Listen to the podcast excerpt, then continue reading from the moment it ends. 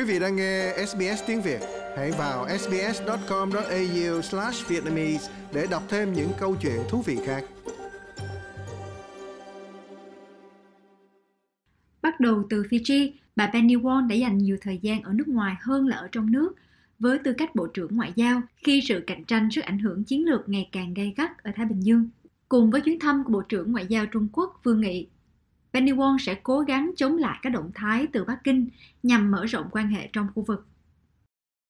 We will remain a critical development partner for the Pacific family in the years ahead. Chúng tôi sẽ vẫn là đối tác phát triển quan trọng của gia đình Thái Bình Dương trong những năm tới và Úc sẽ là một đối tác không ràng buộc, cũng không đặt ra những gánh nặng tài chính không bền vững. Chúng tôi là một đối tác sẽ không phá hủy các ưu tiên của Thái Bình Dương hoặc các tổ chức ở Thái Bình Dương. Chúng tôi tin tưởng vào sự minh bạch. Và bà xác nhận cam kết của chính phủ đối với hành động vì khí hậu, một trong những vấn đề lớn nhất mà Thái Bình Dương đang phải đối mặt. Our commitment to you is this. We will work with you to make our Pacific family even stronger. Điều chúng tôi cam kết với quý vị đó là chúng tôi sẽ làm việc với quý vị để làm cho gia đình Thái Bình Dương của chúng ta trở nên mạnh mẽ hơn nữa. Chúng tôi sẽ lắng nghe và chúng tôi sẽ nghe bạn. Tôi là Bộ trưởng Khí hậu đầu tiên của Úc và tôi biết tất cả chúng ta phải chia sẻ hành động nghiêm túc để giảm lượng khí thải ra ngoài. Chỉ vài giờ sau khi Bộ trưởng Ngoại giao xuất hiện trước hội nghị thượng đỉnh Quad ở Nhật Bản với Thủ tướng mới đắc cử là Anthony Albanese, chính phủ hứa hẹn nửa tỷ đô la viện trợ bổ sung vào Thái Bình Dương được công bố trong cuộc bầu cử, bao gồm đào tạo quốc phòng, an ninh hàng hải và hỗ trợ biến đổi khí hậu. Anthony Albanese đã nói với đài ABC rằng chuyến đi của Bộ trưởng Wong thể hiện cam kết tham gia chân thành. We need to, to respond to this. Trao đổi và hợp tác với Trung Quốc và các đảo quốc Thái Bình Dương tuân theo các nguyên tắc chân thành, kết quả thực chất theo thiện chí trên cơ sở tham vấn bình đẳng, theo nguyên tắc cùng có lợi và theo đuổi sự phát triển chung. Chẳng hạn các mối quan hệ đã tạo ra những kết quả hữu hình và được người dân trên các đảo quốc hoan nghênh. Tôi nghĩ những sự kiện trên có thể bác bỏ mạnh mẽ lập luận mà bạn đã đề cập đến việc châm ngòi cho một cuộc chiến tranh lạnh mới. Trong dự thảo thỏa thuận, Trung Quốc tuyên bố rằng họ đang tìm kiếm một quan hệ đối tác chiến lược toàn diện với tối đa 10 quốc gia Thái Bình Dương, bao gồm hợp tác chính sách, an ninh và truyền thông dữ liệu, theo một thỏa thuận tương tự như Hiệp ước An ninh đã được ký kết với quần đảo Solomon gần đây. Có những quan ngại lớn về các thỏa thuận an ninh của Trung Quốc có thể dẫn đến việc nước này xây dựng một căn cứ quân sự trong khu vực. Liên bang Micronesia đã nài nỉ các quốc gia láng giềng từ chối thỏa thuận vì lo ngại nó có thể châm ngòi cho một cuộc chiến tranh lạnh. Nhưng phát ngôn nhân Bộ Ngoại giao Vương Văn Mân đã bác bỏ những tuyên bố đó trong một cuộc họp báo đêm qua.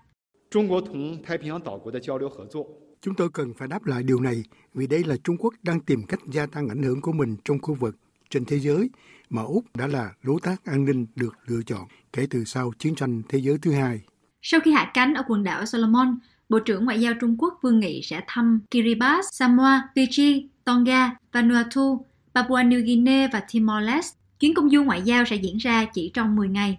Tại quần đảo Solomon, Vương Nghị đang tổ chức một cuộc họp báo với người đồng cấp, nhưng sự xuất hiện trên các phương tiện truyền thông có sự kiểm soát chặt chẽ, với các nhà báo địa phương không được phép đặt câu hỏi. Benny Wong đã chỉ trích các tiếp cận đó trong cuộc họp báo của mình với các nhà báo quốc gia của Fiji. Uh, and I hope that you get the opportunity to ask. Tôi hy vọng bạn có cơ hội đặt nhiều câu hỏi cho Bộ trưởng Ngoại giao khi ông ấy đến cũng như bạn hỏi tôi. Trở về Úc, một động thái gây ảnh hưởng ngoại giao khác khi Peter Dutton định vị mình trở thành nhà lãnh đạo đảng tự do tiếp theo. Cựu Bộ trưởng Quốc phòng nói với đài 2GB rằng ông hy vọng công chúng sẽ nhìn thấy khía cạnh nhẹ nhàng hơn của ông khi đảng này đang xem xét những gì đã xảy ra vào hôm thứ Bảy. Tôi đã học được rất nhiều điều từ những nhà lãnh đạo mà tôi đã phục vụ dưới quyền và tôi tin rằng chúng tôi có thể giành chiến thắng trong cuộc bầu cử tiếp theo. Nhưng có rất nhiều việc từ bây giờ đến lúc đó. Và Đảng Tự Do cần phải trở lại là Đảng Tự Do và là một cánh cửa rộng rãi và bảo đảm rằng chúng tôi đại diện cho tất cả người dân Úc. Peter Dutton là lãnh đạo bảo thủ của đảng và thách thức Malcolm Turnbull cho vị trí lãnh đạo trong một cuộc đảo chính bất thành mà cuối cùng đã đưa Scott Morrison lên làm thủ tướng. Ông được coi là một người theo đường lối bảo thủ cứng rắn và là một chính khách sắc sảo, nắm giữ các danh mục đầu tư bao gồm y tế, nhập cư, các vấn đề gia đình và quốc phòng. Cựu Thủ tướng Scott Morrison đã nói với đài 2GB rằng ông sẽ ủng hộ cho nhà lãnh đạo mới trong cuộc phỏng vấn trên đài phát thanh đầu tiên của mình kể từ khi đảng ông mất chức. Tất nhiên tôi thất vọng vì kết quả này. Bạn biết đấy, đây không phải là lần đầu tiên đảng tự do thất bại trong cuộc bầu cử. Điều đó xảy ra trong nhiều chu kỳ khác nhau. Đảng sẽ tập hợp lại và tập trung trở lại dưới sự lãnh đạo mới và tôi mong để cung cấp cho ban lãnh đạo mới đó mọi sự hỗ trợ. Các ứng cử viên lãnh đạo Karen Andrews và Angus Taylor đều đã xác nhận rằng họ sẽ không chống lại ông Dutton. Vẫn còn một dấu hỏi về việc ai sẽ đảm nhận cho vị trí phó lãnh đạo của đảng tự do. Quý vị muốn nghe những câu chuyện tương tự có trên Apple Podcast, Google Podcast, Spotify hoặc tải về để nghe bất cứ lúc nào.